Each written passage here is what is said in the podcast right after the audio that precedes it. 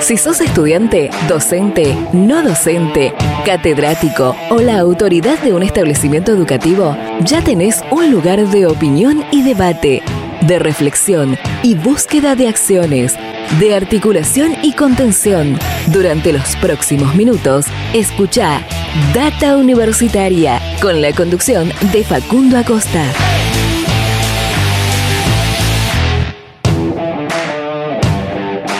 Bienvenidos y bienvenidas una vez más a este espacio dedicado a la comunidad que le da vida a las universidades. ¿Qué tal? ¿Cómo les va?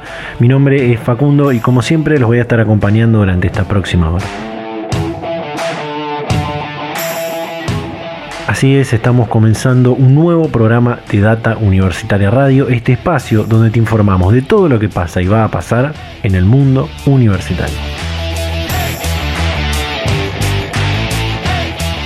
Damos comienzo a este programa número 33 del año 2021 en esta nuestra segunda temporada con este ciclo radial. Y como en cada comienzo siempre agradecer a todas las radios, a todas las emisoras que comparten semana a semana este ciclo radial y de esa manera nos permiten llegar a toda la comunidad universitaria de todo el país y a toda la comunidad universitaria de todo el país invitar a que nos sigan en nuestras redes sociales en Facebook arroba data universitaria en Twitter, arroba DT Universitaria, en Instagram también, arroba Data Universitaria.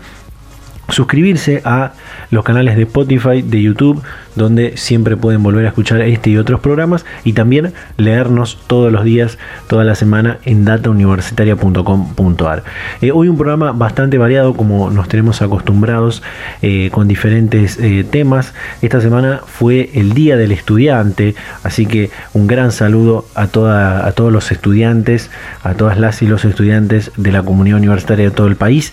También fue el Día del Deporte Universitario, así que saludos a todos los deportistas universitarios, a todos los universitarios deportistas también, eh, obviamente en un contexto todavía eh, difícil en el que estamos, pero se han eh, podido hacer algunos festejos, por supuesto, eh, cuidando las medidas y con mucha, mucha responsabilidad. Bueno, han pasado cosas desde el programa anterior a este, ya vamos a estar hablando de eso también en este programa, pero antes, antes de ir a las primeras comunicaciones de, este, de este programa, voy a contarte algunas noticias que puedes encontrar en nuestro sitio web datauniversitaria.com.ar. Data Universitaria, información comentarios, entrevistas, investigaciones, todo lo que te interesa saber del mundo universitario. Las 24 horas del día y en el momento que quieras. Visítanos en datauniversitaria.com.ar. Bien, y estas son algunas noticias que puedes encontrar en nuestro sitio web datauniversitaria.com.ar. La Expo Carreras UNL tuvo más de 80.000 participantes. La nueva edición de Expo Carreras UNL culminó de manera exitosa a lo largo de cinco jornadas que tuvieron lugar del 13 al 17 de septiembre. La propuesta de la Universidad Nacional del Litoral ofreció una experiencia multiplataforma abierta e inclusiva con alcance regional, nacional e internacional. Para los interesados que no pudieron estar, eh, todavía se puede acceder a eh, la Expo Carreras entrando a unl.edu.ar barra Expo Carreras. Están todas las charlas que han dado en esta Expo. Se viene el Rally Latinoamericano de Innovación 2021, la competencia internacional que se desarrolla por equipos durante 28 horas consecutivas tiene como propósito fomentar la innovación abierta en estudiantes universitarios de Latinoamérica. Se llevará a cabo los días 1 y 2 de octubre de este año 2021 y es un evento que propone resolver desafíos sobre problemáticas actuales que requieran de soluciones creativas, pudiendo ser del ámbito tecnológico, social, ambiental, organizacional, logístico, entre otros no al ajuste. La Federación Universitaria Argentina apuntó contra el gobierno por el presupuesto universitario. La semana pasada el gobierno nacional envió el proyecto de presupuesto 2022 al Congreso Nacional y en él se incluye el apartado de financiamiento para el sistema universitario público. Tal como lo habíamos comentado, eh, el CIN acordó en su último plenario un presupuesto de 407,9 mil millones y finalmente se elevó un proyecto de de 335.000 335,7 mil millones a la propuesta de presupuesto que envió el gobierno al Congreso Nacional. La Federación Universitaria Argentina aseguró que habrá un ajuste al presupuesto universitario para el próximo año y en un comunicado decía, el sistema universitario necesita 75 mil millones de pesos adicionales al proyecto de presupuesto nacional 2022 solo para afrontar los aumentos de salarios ya acordados, mantener la proporción gastos de funcionamiento y conceder las demandas de fondos mínimas acordadas por el conjunto del sistema universitario. Es un tema que va a seguir, eh, eh, resolverse eh, pronto porque el debate todavía sobre este proyecto no ha comenzado y falta ser tratado en las comisiones donde toda la comunidad universitaria va a ir a reclamar revertir esta situación y que se otorgue el presupuesto acorde. Rectoras, rectores y especialistas debatieron sobre los desafíos de la educación argentina en el Centro Cultural Kirchner de la Ciudad Autónoma de Buenos Aires con un extenso cronograma de actividades se desarrolló este martes el tercer foro de líderes de la educación. Se presentó un panel sobre educación superior propuesto en esta edición del encuentro que desde 2019 organiza Perfil Educación junto con la Universidad de Buenos Aires y UNICEF y participaron del encuentro las autoridades universitarias de la Universidad Nacional del Litoral, la Universidad de Misiones, la Universidad de Córdoba, de Quilmes y además del rector de la UBA y debatieron sobre los objetivos y el futuro de la educación superior. Bueno, esta es una noticia quizás de público conocimiento que todos eh, sabemos porque pasó durante el, último fin de semana. Tiene que ver con que el secretario de Políticas Universitarias Jaime Pérez se hizo cargo del Ministerio de Educación. El presidente Alberto Fernández el viernes pasado anunció cambios en su gabinete luego de horas intensas después de la derrota en las elecciones primarias del pasado 12 eh, de septiembre y tras varios días y vueltas eh, hubo el viernes por la noche, se confirmaron los cambios a través de los canales oficiales del gobierno nacional.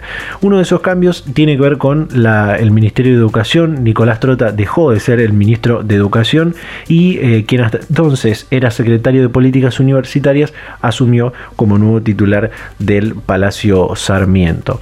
Eh, y acá hay una noticia también que está conectada con esta, con esta anterior, que es quién va a asumir la Secretaría de Políticas universitarias y eh, el título de la noticia de datauniversitaria.com.ar es ¿Quién es el rector apuntado a asumir la Secretaría de Políticas Universitarias? Porque luego de la asunción de Jaime Percy como ministro de Educación de la Nación, la Secretaría de Políticas Universitarias está sin titular por estas horas e incluso dentro del Palacio de Sarmiento se está definiendo cómo se conformarán el resto de las áreas y secretarías. Al parecer ya habría un apuntado a suceder a eh, el rector de la Universidad Nacional de Burlingame en la eh, SPU y sería eh, también un hombre que actualmente es autoridad universitaria. se trata del rector de la Universidad Nacional de La Pampa, Oscar Alpa, quien habría recibido el al mismo tiempo de, conocerse que eh, eh, Jaime Persic iba a asumir el Ministerio de Educación, habría recibido la propuesta del nuevo ministro para ocupar el lugar en la Secretaría de Políticas Universitarias. De forma extraoficial, esta semana, y eh, es lo mismo que decimos en esa noticia, le han confirmado a Data Universitaria que la propuesta se aceptaría, pero que faltan algunas definiciones. Así que esperaremos la información oficial y probablemente podamos tener incluso alguna entrevista con eh, Oscar Alpa como secretario de Políticas Universitarias. Bueno, y por último, flexibilización de las medidas sanitarias. ¿Qué pasa en las universidades?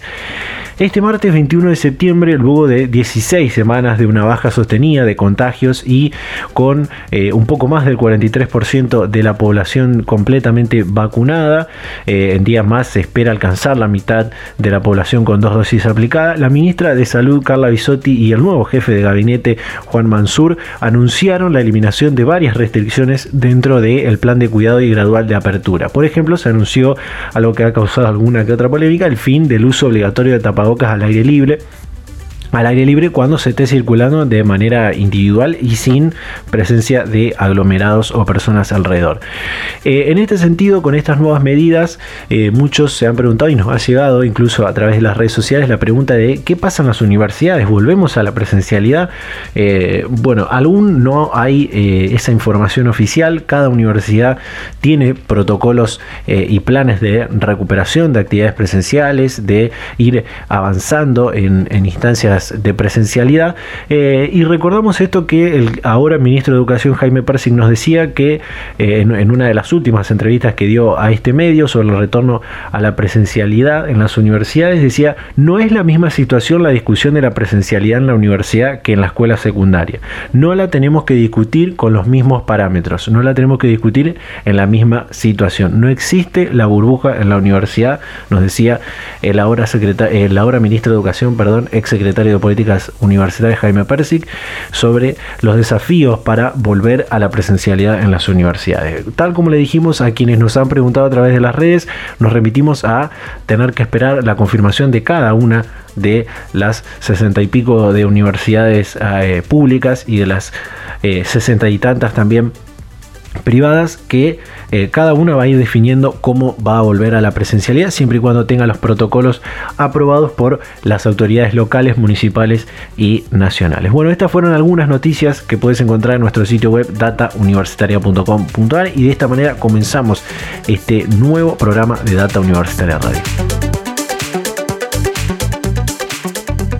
Y una de las noticias que me faltó comentarte eh, recién eh, y que por supuesto muchas otras que podés leer en, nuestra, en nuestro sitio web datauniversitaria.com.ar tiene que ver con que un grupo de investigadoras de eh, diferentes dependencias, de algunas universidades, de algunos institutos de científicos, institutos de investigación, crearon una app para mejorar el sueño, una app de móvil que se puede descargar desde las desde el Apple Store, desde el Play Store. Y esta semana nos comunicamos con una de las investigadoras, con eh, Paula Kramer, para que nos cuente cómo fue el desarrollo de esta aplicación eh, que busca mejorar uno de los hábitos que ha sido, se ha, visto afectado por eh, el confinamiento y por esta situación de la pandemia del COVID-19. Así que compartimos esta comunicación que realizamos esta semana con la investigadora, bióloga, investigadora Paula Kramer. Bueno, una de las tantas cosas eh, afectadas por esta situación de la, de la pandemia y el confinamiento fueron los hábitos, los horarios y con ello también el sueño, el descanso eh, estuvieron muy, muy afectados y junto a este equipo de investigadoras crearon esta app para mejorar eh, estos dos hábitos, ¿no? Primero, ¿cómo se define y, y, qué significa esto del reloj interno, ¿no?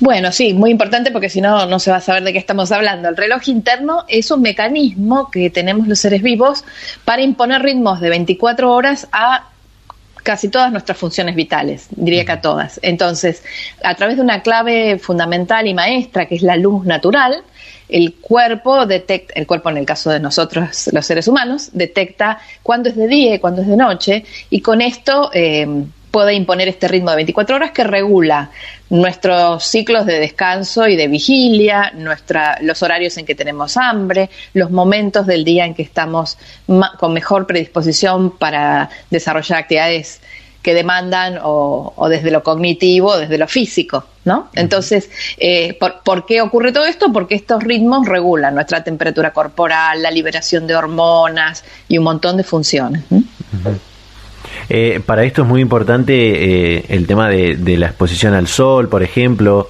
¿no? O, cuáles son las cosas importantes a, tener en cuenta para...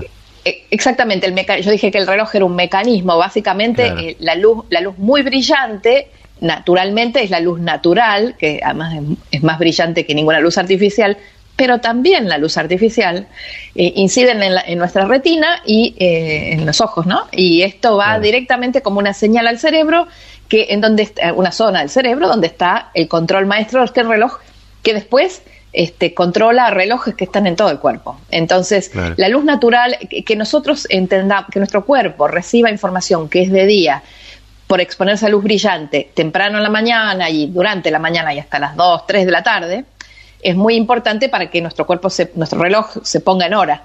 Y también es muy importante que a medida que el día se va, acabando y, que la luz natural se, se pierde, se, se, llega a la oscuridad, eh, no nos expongamos a luces muy brillantes, eh, por supuesto me refiero a luces artificiales en este caso, ¿no? Entonces de noche no nos conviene eh, mandarle a nuestro reloj una señal de que sigue siendo de día, porque eso va a, sacar de hora nuestro reloj, que es la preocupación principal que movió este proyecto. Eh, hablemos del funcionamiento de, esta app que, la gente puede encontrar en Play Store, que puede encontrar en el Apple Store también. Eh, ¿Qué evaluación se hace y bueno y a dónde van también los datos que, el usuario tiene que tiene que prestar, no? Bueno, nosotras entonces preocupadas porque eh, la, vida en sociedad con sometidas a luz eléctrica no, nos ayuda demasiado a tener el reloj biológico en hora y, y, con, y, y sí nos ayudan un poco o no los otros hábitos que tengamos, ¿no? De los hábitos horarios, en horarios regulares y, y si no son horarios nocturnos, eh, también ayudan a poner en hora el reloj. Entonces, eh, por ejemplo, eh, conspiran contra el reloj horarios rotativos o, o, trabajos o actividades muy nocturnas, sobre todo si son sostenidas en el tiempo, no hay, no hay problema. Alguna vez trasnochar por un trabajo, por cuidar a, una, otra persona o por, por, disfrutar de una reunión social. Pero el problema es cuando esto se sostiene mucho tiempo y porque puede derivar un problema de salud. Entonces, o, eh, si, o por preparar un, examen, digamos, los, los, universitarios, ¿no? si lo, si lo, todos sabemos que pagamos un precio, ¿no? Cuando hacemos eso, después nos sentimos mal y cansados. El problema es si uno esto lo sostiene en el tiempo porque puede derivar en problemas de salud. Como la pandemia eh, afectó en todo el planeta los, estos hábitos de las personas, porque tuvimos que cambiar de hábitos, de, los, incluso los lugares que frecuentábamos, nos preocupó cómo esto podría desacomodar el reloj y también ahora, ¿no? que estamos eh, como volviendo en todo el mundo a, recuperar estos hábitos perdidos por un tiempo, también esto genera un cambio nuevo. Entonces la aplicación lo que hace, eh, dijiste que, mm, que, se consigue en el, en el store de, para teléfonos Android, es cierto, la desarrollamos también para los teléfonos eh, Apple, iOS, en iOS, pero está, eh, están, eh, está por subir al, store de Apple en, los próximos días. Si todavía no está, no la van a encontrar hoy. Y la encuentran como en el store de, de Google Play como mi reloj interno todo junto. Entonces, la, aplicación que es gratuita nos va a pedir una serie de datos que se preservan en forma anónima, que son muy sencillos de contestar y tienen que ver justamente con estas cosas que dijimos. ¿no? Nos van a preguntar sobre algunos hábitos y sus horarios, y, por ejemplo, si estamos expuestas o expuestos o no a luz eh, brillante durante la mañana y hasta las 3 de la tarde, si eso lo hacemos con frecuencia, si nuestros, eh, nuestros hábitos de trabajo, de estudio o de cualquier otra actividad este, son regulares o no, a qué hora cenamos, etcétera. Y esto, eh, con esto la aplicación nos va a contar cómo es nuestro estado actual. Es decir, va a ser una serie de cálculos que para nosotros no son visibles porque no nos importan, ¿no? Como, como personas, como ciudadanos este, no expertos en cronobiología, no nos importan los, los valores de ciertas variables, pero la, aplicación las calcula y con esto nos dice cuán bien o cuán mal están eh, nuestros, nuestros hábitos. Es muy fácil de entender el resultado porque nos muestra unas caritas tipo emoji, este, o sonrientes o tristes o neutras y en los colores del semáforo, ¿no? este, verde, amarillo y rojo. Y también nos da una serie de recomendaciones que nos, nos sugiere que las probemos durante un par de semanas, porque eso es el tiempo que más o menos le puede llevar al, reloj reacomodarse y también porque nadie cambia un hábito de un día para el otro, ¿no? Hacen falta unos cuantos días. Entonces estos cambios pueden, querer, pueden significar, por ejemplo, puede ser que a mí me recomiende que deje de usar eh, la alarma para despertarme, pero otra persona puede ser que le recomiende lo contrario. Y esto no es porque la aplicación se ha vuelto loca, sino porque lo que nosotros hicimos el año pasado fue una investigación a través de encuestas uh, online y telefónicas eh, que respondieron más de 4.000 personas de distintas edades y géneros, y esto nos, eh, nos sirvió para desarrollar el corazón de la aplicación que es un algoritmo, un análisis, una cuenta complicada, este, que, que, en base a, los, la combinación de hábitos, género y edad de una persona, sabe qué recomendarle. ¿Y eh, por qué recomienda cosas distintas? Porque hemos visto que esa combinación de hábitos, edad y género resulta eh, diferente eh, para las personas, por ejemplo, para mujeres de más de 70 años, la combinación de hábitos que tienen que tener para tener un reloj sano nos resultó diferente que para los hombres. Entonces no, no les recomienda lo mismo. Claro. Eh, con respecto a esto de, la encuesta, según la, información a la que pudimos eh, acceder, eh, los datos los recolectaron entre julio y septiembre del año pasado, que fue una etapa también muy de, un confinamiento más, más duro, de, las medidas más, más restrictivas de, la pandemia, por lo cual estábamos, como digo, muy mucho más encerrados de lo que estamos hoy. Y ahí seguramente han visto lo que es cómo estamos parados culturalmente en torno al sueño, al descanso, y, demás. Eh, en este sentido, la, pregunta sería, ¿qué tan temprano se levantan los, argentinos y las argentinas? ¿no? ¿Que, ¿Cómo está ahí el, reloj de, los de los encuestados? Bueno, nosotros para em, eh, esta investigación que hicimos no nos va, no nos permite, em, primero no tiene una un alcance como de un censo, por supuesto, ¿no? Entonces no, es que sabemos qué pasa con todos los argentinos, es una, una, una muestra. Y, pero sí una de las integrantes de nuestro equipo, que es Juliana Leone, viene trabajando hace mucho tiempo en este tipo de estudios de, de cronobiología y de hábitos en personas, en seres humanos. ¿no? Eh, Lía Frenkel y Fernanda Seriani, que son otras dos de las integrantes del equipo, que somos cuatro, cuatro investigadoras de CONICET, Lía y Fernanda eh, trabajan en un modelo animal eh, muy súper valioso del cual se han aprendido cualquier cantidad de cosas sobre los, los relojes internos. Entonces lo que eh, lo que en general eh, se ve, eh, no, solo en nuestro estudio, es que sí, todos tenemos un déficit de sueño, este, que dormimos menos horas de las que debiéramos. No, se puede tampoco prescribir una receta de, que es obligación dormir un cierto número de horas, pero sí se sabe que más o menos eh, los adultos debieran, las personas adultas debieran dormir eh, más o menos unas ocho horas y, en la adolescencia necesitamos dormir un poco más. También se sabe que este reloj interno eh, se modula a lo largo de la vida, es decir, que a medida que envejecemos nos hacemos personas más matutinas, en la, en la adolescencia somos más vespertinos, es más, no quiere decir que tengamos que estar despiertos de noche en la adolescencia, pero sí quiere decir que no estamos en las mejores condiciones para despertarnos a las 7 de la mañana y estar estudiando a las 7 y media, ¿no? Eso no, no suele ser saludable e incluso eh, en algunos lugares del mundo se han hecho experiencias con muy buenos resultados de retrasar el inicio de las clases para los adolescentes, ¿no? Eh, Paula, por último, lo bueno de, esta app, de, de, la app Mi Reloj Interno, es que Ahora que estamos viendo una pequeña luz al final del túnel de la pandemia, eh, que está casi, casi terminando, falta todavía para que termine, pero está casi terminando esta situación, la vamos a poder seguir utilizando para, para mejorar estos los hábitos, el reloj interno, la calidad del sueño y demás, ¿no? Absolutamente. Las, las, recomendaciones que da la aplicación eh, van variando si nuestros, nuestras respuestas a la aplicación varían. Es decir, si yo hice em, mi autoevaluación hoy y tomo en cuenta las recomendaciones que me da la aplicación, las aplico durante un par de semanas, en un par de semanas puedo volver a evaluarme y ver si mejoró algo y esto lo puedo hacer todas las veces que quiera. Y estos datos que, como insisto, que los, se, guardan en forma anónima, nosotras los podemos usar para ver si, es, por un lado, si efectivamente la gente descarga la app y la usa y, vuelve a evaluarse. Entonces podremos saber si este, si este fue un, instrumento útil. A nosotros nos pone muy contentas poder hacer esto porque, como dije, eh, este, esto es el resultado de la investigación de, de muchos años eh, en, en, ámbitos académicos y, logramos plasmarla, como vos dijiste, desde el, desde el invierno pasado hasta hoy para que esté en la, en la, una herramienta en la mano de todas las personas. ¿no? Entonces nos parece que esta transferencia de conocimiento es muy útil. Y por otro lado, vamos a ver también, como dijiste, qué, qué, qué está pasando con, con, los hábitos de las personas, ¿no? Que, usan la, las personas que usan la aplicación, por supuesto. este, y además, bueno, se siguen haciendo otras investigaciones, pero todo esto es muy importante. Mm, aprovecho tu pie para señalar que es muy importante que se haga en forma situada, es decir, que nosotros eh, sepamos eh, cómo son eh, los horarios y los hábitos de las personas que viven en nuestro territorio, que no son los mismos que en, otros países en donde también se genera conocimiento súper valioso en este campo de, estudio, que es la cronobiología, pero basado en hábitos tan distintos a los nuestros, ¿no? la gente que viaja, que, ha podido viajar, a veces ve que los horarios de la cena, por ejemplo, en otros países, a nosotros nos resultan insólitos, ¿no?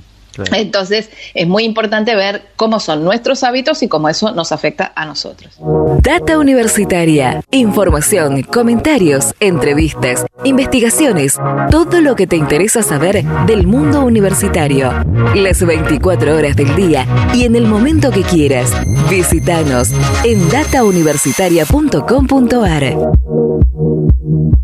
Bien, ahí estaba eh, la comunicación que tuvimos esta semana con Paula Kramer, bióloga, investigadora, eh, parte de las desarrolladoras de esta app que eh, busca mejorar el sueño, el descanso. Así que ya saben, mi reloj interno la pueden encontrar en el Play Store, próximamente también para iOS.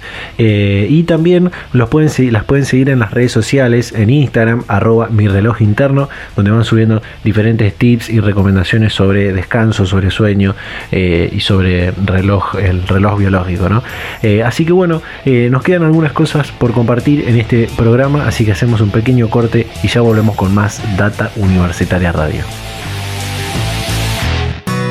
La UNBM abrió las inscripciones para el ingreso 2022 y tenés muchas opciones para elegir. Hay un montón de carreras en el campo de las ciencias humanas, las ciencias sociales y las ciencias básicas y aplicadas. Además, de acuerdo a tu carrera, podés estudiar en distintas ciudades. Villa María, Córdoba, San Francisco o Villa del Rosario. Entra en la web de la UNI www.unbm.edu.ar y busca la guía de carreras en el enlace Ingreso 2022. Una vez que la elegiste, completa el formulario de preinscripción. Tenés tiempo desde el 28 de junio al 13 de agosto de 2021 esperamos porque la UNI sos vos. Universidad Nacional Villa María. Pública, de todas, de todos.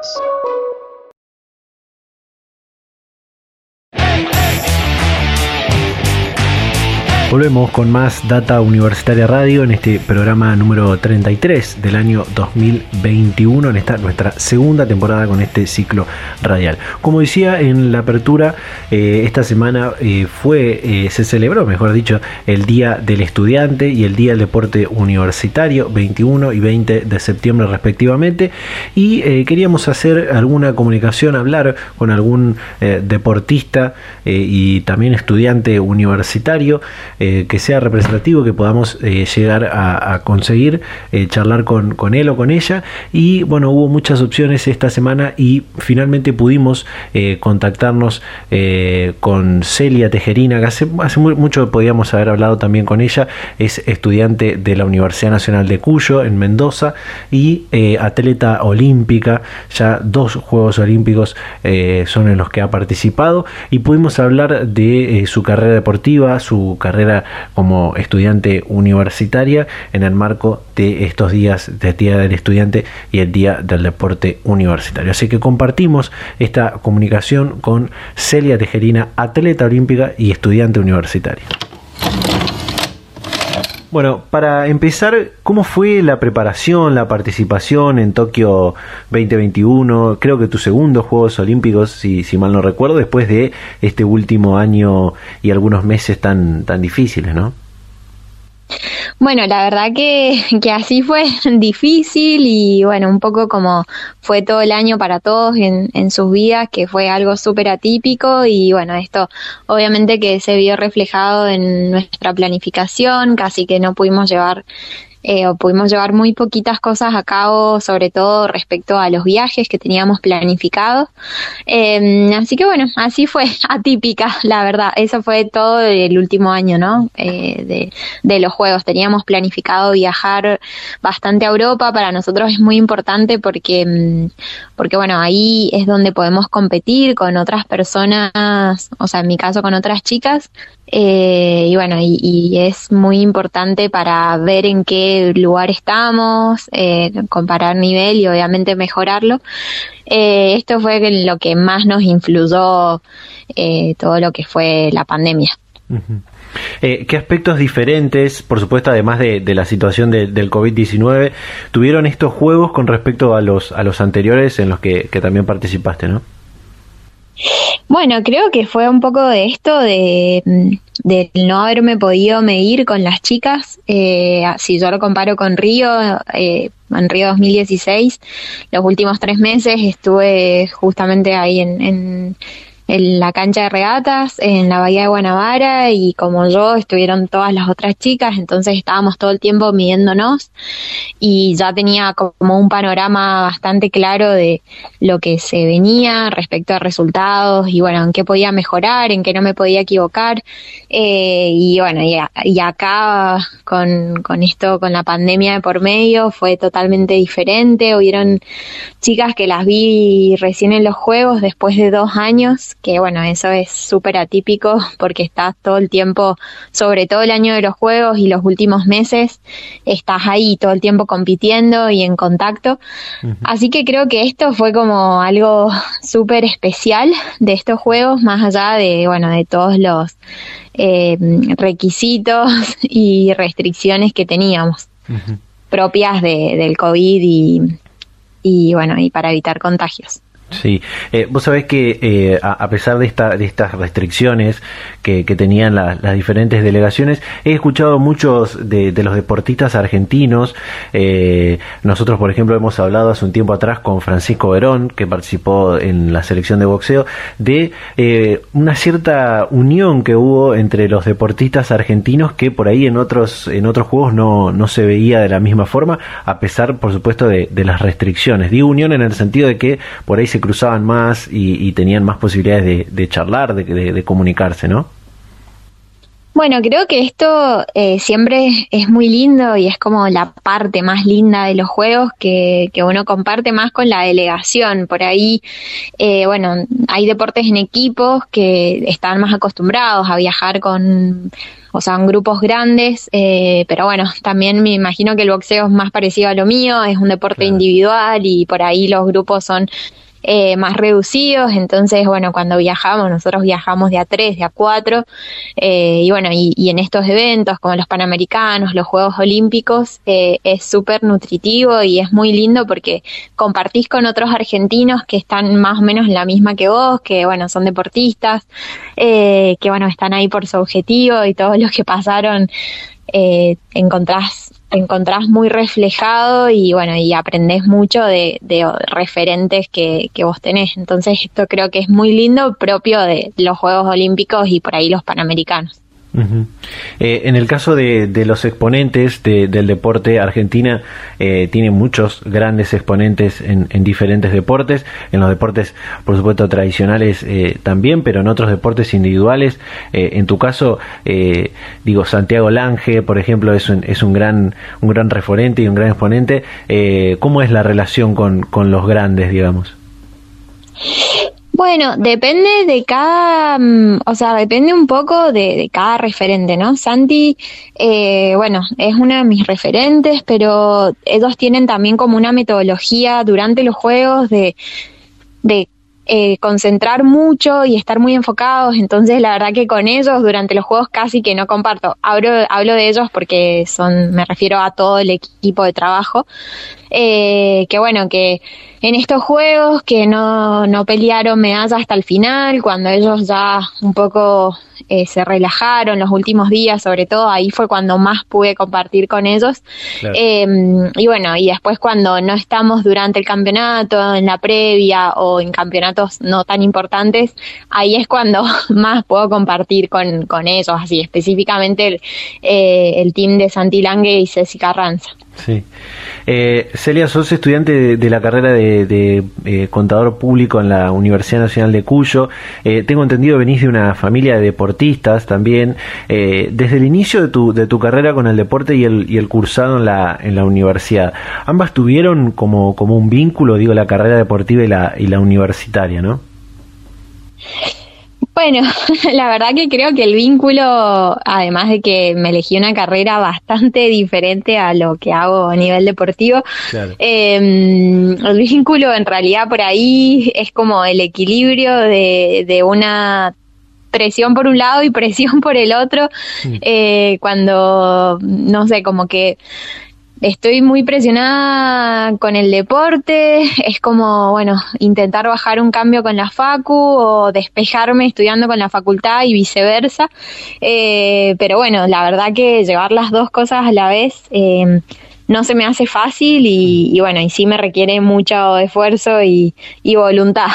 Eh, en ese sentido, decías eh, que, elegiste una carrera que por ahí es, es muy diferente a, tu práctica en el deporte. ¿Encontrás alguna, alguna sinergia después de todo en, para la vida? Eh, a ver, creo que la verdad que mm, estudiar una carrera universitaria de grado en la Universidad Nacional tiene mucho esfuerzo, mucha perseverancia Em, entonces creo que esto es lo que más tiene en común, digamos, respecto a, al deporte, que, que, bueno, que es levantarse temprano, es estudiar, es cuando se pone duro seguir. Em, la verdad que mi carrera me cuesta como encontrar el vínculo con a nivel deportivo, si bien es como tenemos mucho de, respecto al organizativo y la verdad que para para llevar una carrera de alto rendimiento deportiva eh, también requerís de esto. Eh, ese como que sería un poco el vínculo, pero bueno, más precisamente la, la verdad que, que no, que, que son dos cosas diferentes. O sea, si yo el día de mañana quisiera vincularlas, sería como en un proyecto de escuela de windsurf y bueno, y ahí poder manejar algo, pero, pero sí, no, soy consciente que no tiene mucho que ver, la verdad. Uno cuando, cuando ve que, que hay eh, eh, deportistas que también van a la, a la universidad o estudiantes universidad, universitarios que eh, tienen nivel deportivo de, alto rendimiento, dicen cómo hacen para seguir con, con ambas cosas al mismo tiempo. y me gustaría preguntarte cómo fue seguir los estudios y, la preparación para, para los Juegos en, este, en estos Juegos de, de Tokio 2021 y qué aporte hace la virtualidad en este sentido, la virtualidad que tuvimos eh, este último año y medio, ¿no? Bueno, la verdad que, mm, que hay algunos momentos en que son más duros que otros eh, poder llevar las dos cosas a cabo.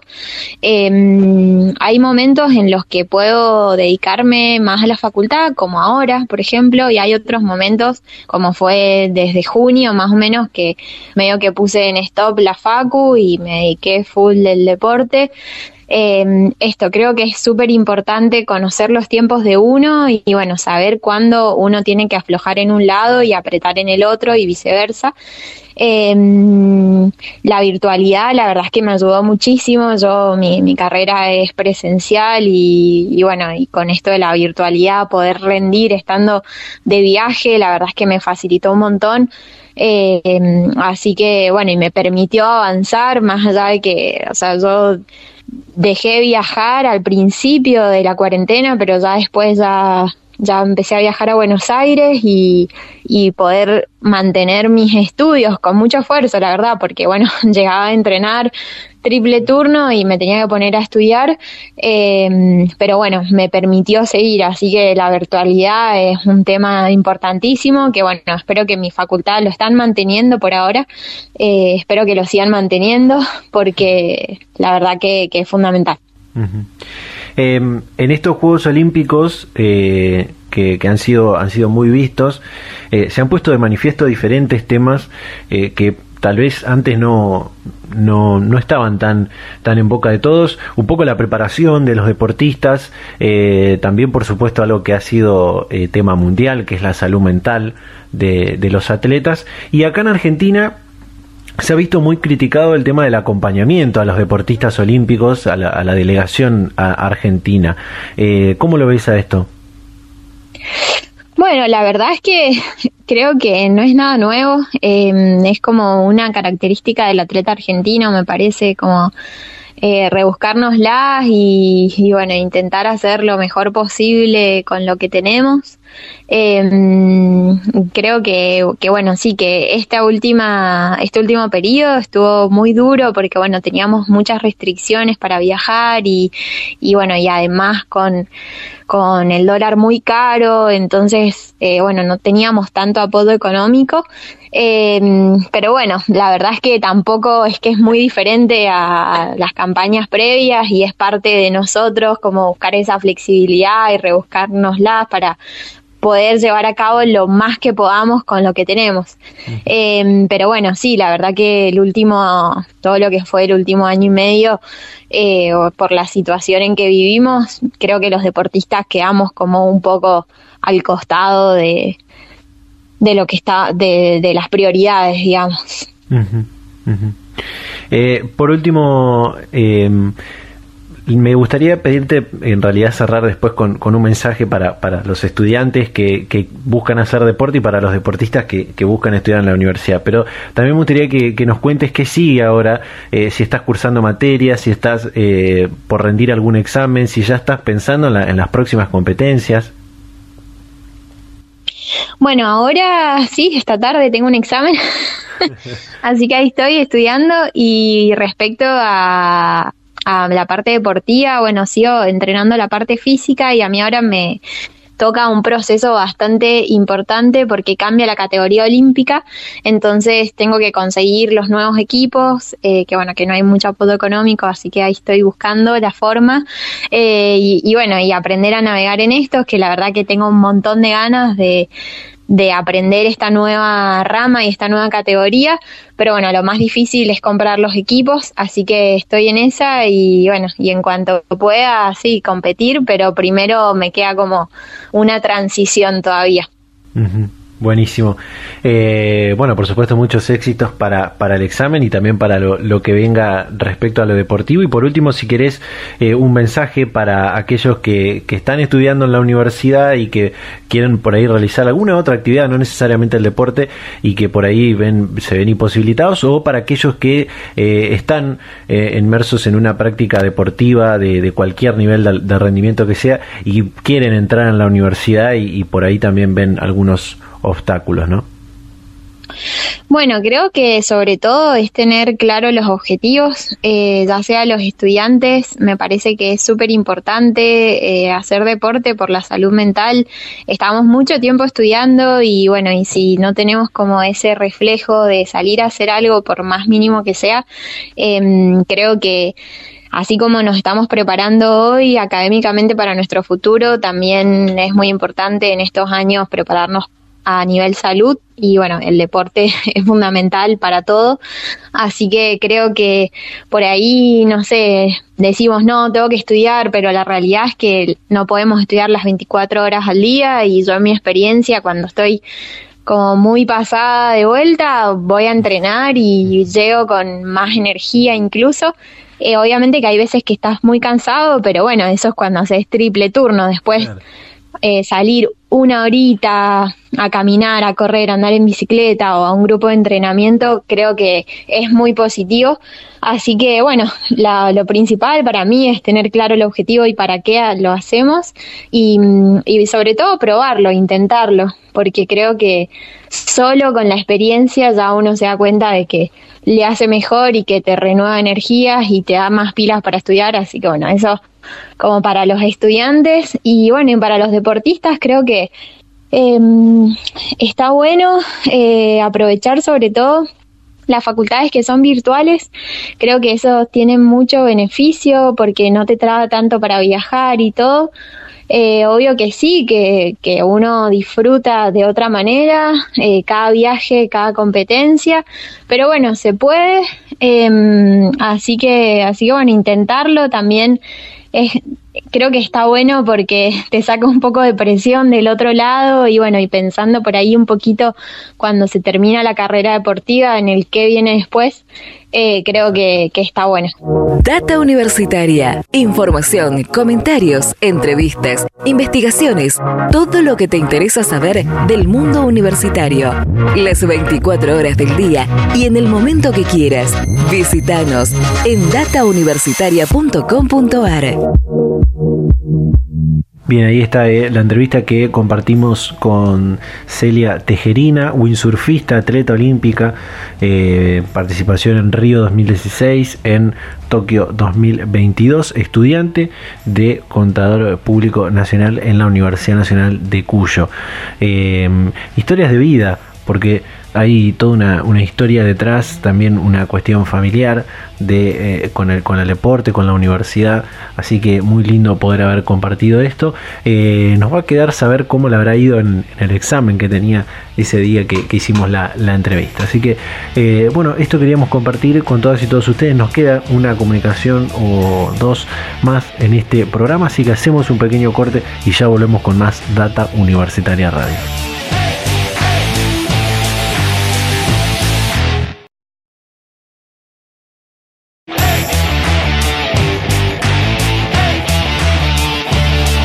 Volvemos con más Data Universitaria Radio en este trigésimo tercer programa del año 2021, ya encaminados al cierre final de este programa, pero antes tenemos esta comunicación eh, para compartir que tiene que ver también con una noticia que podés leer, eh, que se pudo leer durante esta semana en datauniversitaria.com.ar y es que la Universidad Nacional de La Plata generó un espacio para la práctica de deportes electrónicos, eh, han conformado un, un, equipo, o se está por conformar, mejor dicho, un equipo, pero se ha creado este espacio de, esports, de deportes electrónicos. Y esta semana hablamos con uno de los integrantes del equipo, con Rodrigo, eh, eh, que es, mira vos qué coincidencia, es también contador, contador público como, como Celia, y nos ha contado cómo se ha conformado este equipo, cuáles son los detalles que, se, que, logró eh, y se, se pudo dar para conformar este, esta idea y cuáles son las aspiraciones si, si competir en, torneos nacionales eh, o cuál es el fin que va a tener este espacio de, de Así que compartimos. Bueno, está para hablar con Data Universitaria Rodrigo Ventura, coordinador del flamante equipo de esports de deportes electrónicos de la Universidad Nacional de La Plata. Rodrigo, ¿qué tal? ¿Cómo estás? Hola, ¿cómo andan? ¿Todo bien? Gracias por la nota y por el espacio. Así que bueno, a disposición de ustedes. Bueno, contanos en principio qué se dio para lanzar eh, este proyecto de, de UNLP Esports y, y quiénes forman parte. Bueno, eh, ¿cómo nació? Como en general todo lo que sucede en la Universidad de La Plata, por la inquietud o el pedido de, los y las estudiantes, ¿no? Que, que, veíamos que lo venían practicando, lo venían pidiendo, se generaban eventos eh, de su propia gestión, digamos, eh, por lo cual decidimos atender la, la necesidad como te, como te decía, digo, nace un poco de la inquietud de los estudiantes de la Facultad de Informática, pero también tenemos una temática transversal a, todas las unidades académicas, de la comunidad en general, por lo cual es un proyecto común con la Universidad de La Plata y generamos un equipo interdisciplinario que está integrado por informática, por, bueno, por, la, por el CEPROM, que es el Centro de Estudios Multimediales de, la Universidad de La Plata, y un equipo administrativo con conocimiento en gestión y, y, de eSport también, ampliable probablemente a otras temáticas como el periodismo, el deporte y otras cuestiones que iremos ampliando conforme pase el tiempo. Eh, ¿cómo, de, qué, ¿De qué forma, en, tu caso particular, te, te vinculás eh, por ahí con, los esports, con los deportes electrónicos? Y, por qué crees que tiene tanto, tanto auge en este último tiempo? Mira, si, si es a título personal, digo, yo lo practico, juego como juega como juego al fútbol 5, digamos. Me gusta hacer la analogía siempre. Eh, juego ocasionalmente, no soy el mejor, eh, pero juego con mis amigos y paso un rato nada más. Sí, mi vinculación viene desde hace tiempo, desde la parte de la gestión y el conocimiento de esto. Yo me recibí de contador público, eh, tengo conocimiento de gestión, siempre me dediqué a la parte gerencial, digamos, de la carrera, de la profesión. Y, y bueno, tengo conocimiento sobre esto, la universidad me fue formando a lo largo de estos años. Y bueno, por eso, por eso me, me, ocupo de la coordinación de las diferentes áreas temáticas. Eh, después no me acuerdo que me habías preguntado. No, ¿por qué crees que tiene, eh, digamos, esto que pasa eh, hoy en la Universidad Nacional de La Plata de, crear su equipo está pasando también en muchas universidades que están tomando parte de este auge que están teniendo los deportes electrónicos en Argentina y en el mundo, ¿no? Eh, es un fenómeno mundial. Como siempre digo, en Latinoamérica probablemente haya un desarrollo un poco menor a lo que es el resto del mundo, pero estamos hablando de una de las industrias más grandes de, a nivel mundial. Se asombraría quien no sabe de esto. Y creo que está muy vinculado a dos cuestiones. Una, la profesionalización del ambiente, como te digo, es interdisciplinario y genera muchísima, eh, digamos, muchísimo puesto laboral, mucho, mucha movilidad en ese sentido, porque es muy interdisciplinaria. Imagínense el fútbol Vos tenés periodista, tenés deportista, tenés preparadores físicos, tenés nutricionista. Bueno, exactamente el mismo modelo llevado al deporte electrónico. Eh, y bueno, la otra pata de esto es la competencia, que es lo que se está, que es que creo que lo, digamos, la competencia dentro de cada uno de los sectores y, que se va llevando a nivel mundial. Digo, hay, hay pibes y pibas en, en, nuestro país que llevan la bandera de Argentina y nos representan en determinados lugares sin ningún tipo de sustento institucional o ningún marco eh, para que los forme, que los acompañe y que los ayude en ese proceso. Están solos. Eh, bueno, vieron cómo pasa a veces en los deportes olímpicos que lleva eh, un, pibe con cierto talento y, es muy a pulmón. Bueno, exactamente lo mismo y es por eso que, tratamos de, interponer a la universidad para, para brindar una oportunidad a ese talento y esa habilidad. Eh, justamente esto que, mencionabas recién de, la industria, podríamos decir, de, del gaming, de los esports o, videojuegos, como quiera llamársele, eh, que está en pleno crecimiento aquí en nuestro país y está demostrando que no solo que, que hay muchos puestos de trabajo para, para ocupar, sino que también hay una gran demanda laboral de, de, especialistas en desarrollo de software, en computación, en informática, pero también de otros rubros, digo, de, del tema gerencial, como decías vos, de, del tema judicial, eh, ¿no? Porque hay muchos contratos de por medio, eh, contratos por ahí en dólares con algunos, en algunas competencias también la parte médica y, y, demás. Es una industria que, que, puede llegar a dar mucho, mucho puesto de trabajo, ¿no? Sí, sí, sí. Lo, tomamos también, a ver, esto está muy vinculado a la academia, a la formación, que es algo que me, a mí me excede, por supuesto, pero cuando, cuando redactamos el proyecto y lo armamos, lo contemplamos porque sabía que, sabíamos que eh, venía de la mano a, atender una necesidad del mercado laboral. Eh, esto, digo, está muy vinculado y, y, el mercado lo que te va a pedir es tener especialistas eh, que sepan de esta temática. Bueno, imagínenselo como una práctica profesional, si se quiere. Eh, ojalá podamos llegar a eso. No digo, tengo el, respeto por, por, la academia porque no es algo mucho más grande, pero me parece que es un buen incentivo para, eh, para ir mostrando ¿no? qué es lo que hay atrás de todo esto y cómo se gestionan todas estas, estas partes. Eh, tengo entendido que junto con los integrantes del equipo que, de los integrantes del equipo que estudian en la, en la facultad de, informática y demás están desarrollando lo que son los sistemas, los ambientes, podríamos decir, digitales adecuados para desarrollar esta, esta actividad, ¿no? Claro, eh, la parte, digamos, que ya está más vinculada a, digamos, a, esta, a, las prácticas, eh, está en la Facultad de Informática a través de uno de sus laboratorios, el, el que tienen estudiantes y graduados trabajando eh, sobre los desarrollos de los sistemas. En caso particular, lo primero que, que convenimos hacer es alojar nuestro sitio web, nuestro propio sitio web, y prepararlo eh, para un caudal de gente importante que pueda registrarse, gestionar eh, sus equipos, sus torneos, que están en desarrollo, que llevará su tiempo, porque es como te decía, eh, hay estudiantes practicando, hay estudiantes equivocándose y aprendiendo de cómo se hace un sitio, un sitio web que esté a la altura de las circunstancias.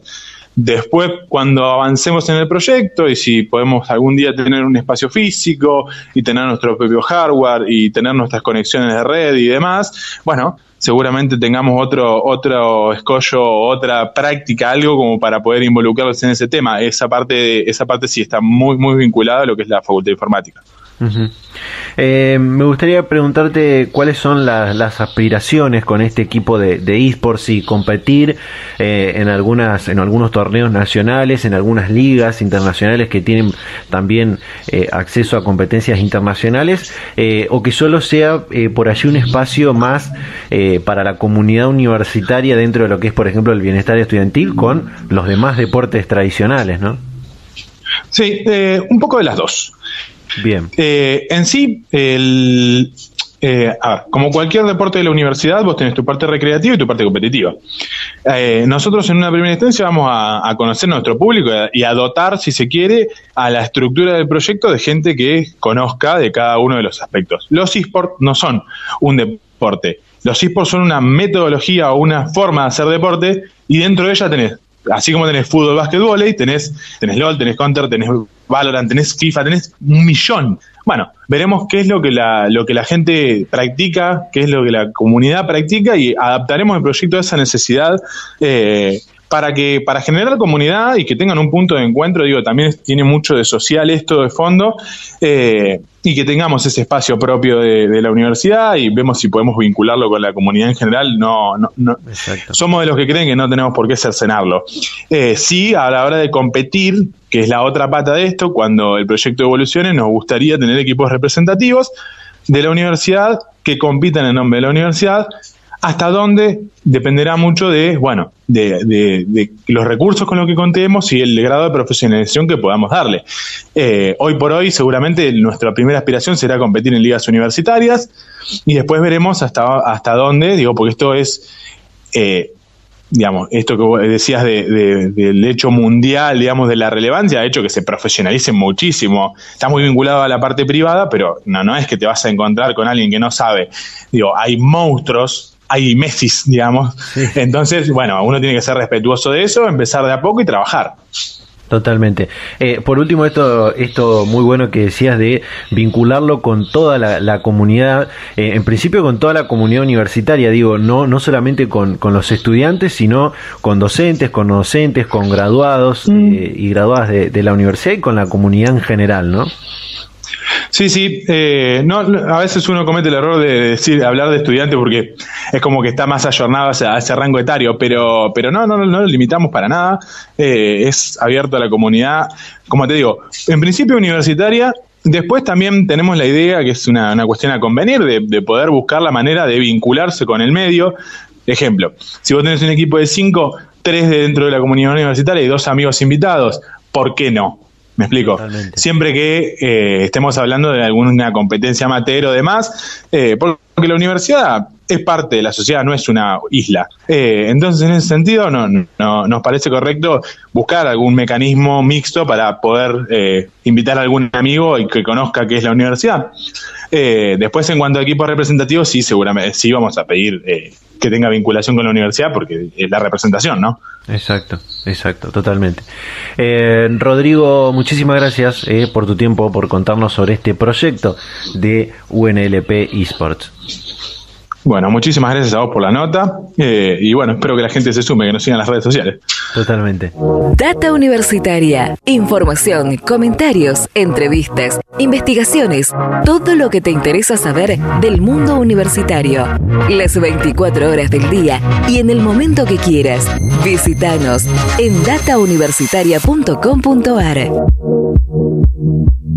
Y con esto llegamos al cierre final del programa del día de la fecha en Data Universitaria Radio, este programa número 33 ya del año 2021, esta segunda temporada. Eh, realmente muy interesante lo, lo que hemos compartido a lo largo de este programa. Eh, lo que compartimos al principio de esta aplicación móvil, mi reloj interno, que busca eh, de alguna manera mejorar ciertos hábitos como en este caso eh, el sueño, el descanso, que son muy, muy importantes para, para, poder después tener un buen rendimiento en las, en las demás prácticas como estudiar, hacer deporte, trabajar y demás la experiencia, la historia de Celia Tejerina, eh, atleta olímpica, estudiante universitaria de la Universidad de Cuyo, en este caso, eh, y atleta olímpica en, Río 2016 y en Tokio 2021. Y también eh, esto último que hablábamos con, que compartimos de UNLP Esports, este espacio que, que, se crea en la Universidad Nacional de La Plata para la práctica de deportes electrónicos y que van a buscar buscar generar eh, luego poder competir en torneos nacionales y en ligas universitarias y, demás. Así que muy, muy interesante lo que hemos compartido. Eh, como siempre agradecerles a todas las radios, a todas las emisoras que comparten semana a semana este ciclo radial. Invitarlos, invitarlas a que nos sigan en nuestras redes sociales, en Facebook, en Instagram, arroba data universitaria, en Twitter, arroba DT universitaria. Eh, se suscribirse a nuestros canales de Spotify y YouTube, donde pueden volver a escuchar este y otros programas anteriores y ver y escuchar también contenidos complementarios, leernos toda la semana en datauniversitaria.com.ar y em, como siempre nos vamos a reencontrar a esta misma hora y en este mismo día la próxima semana. Chau chau.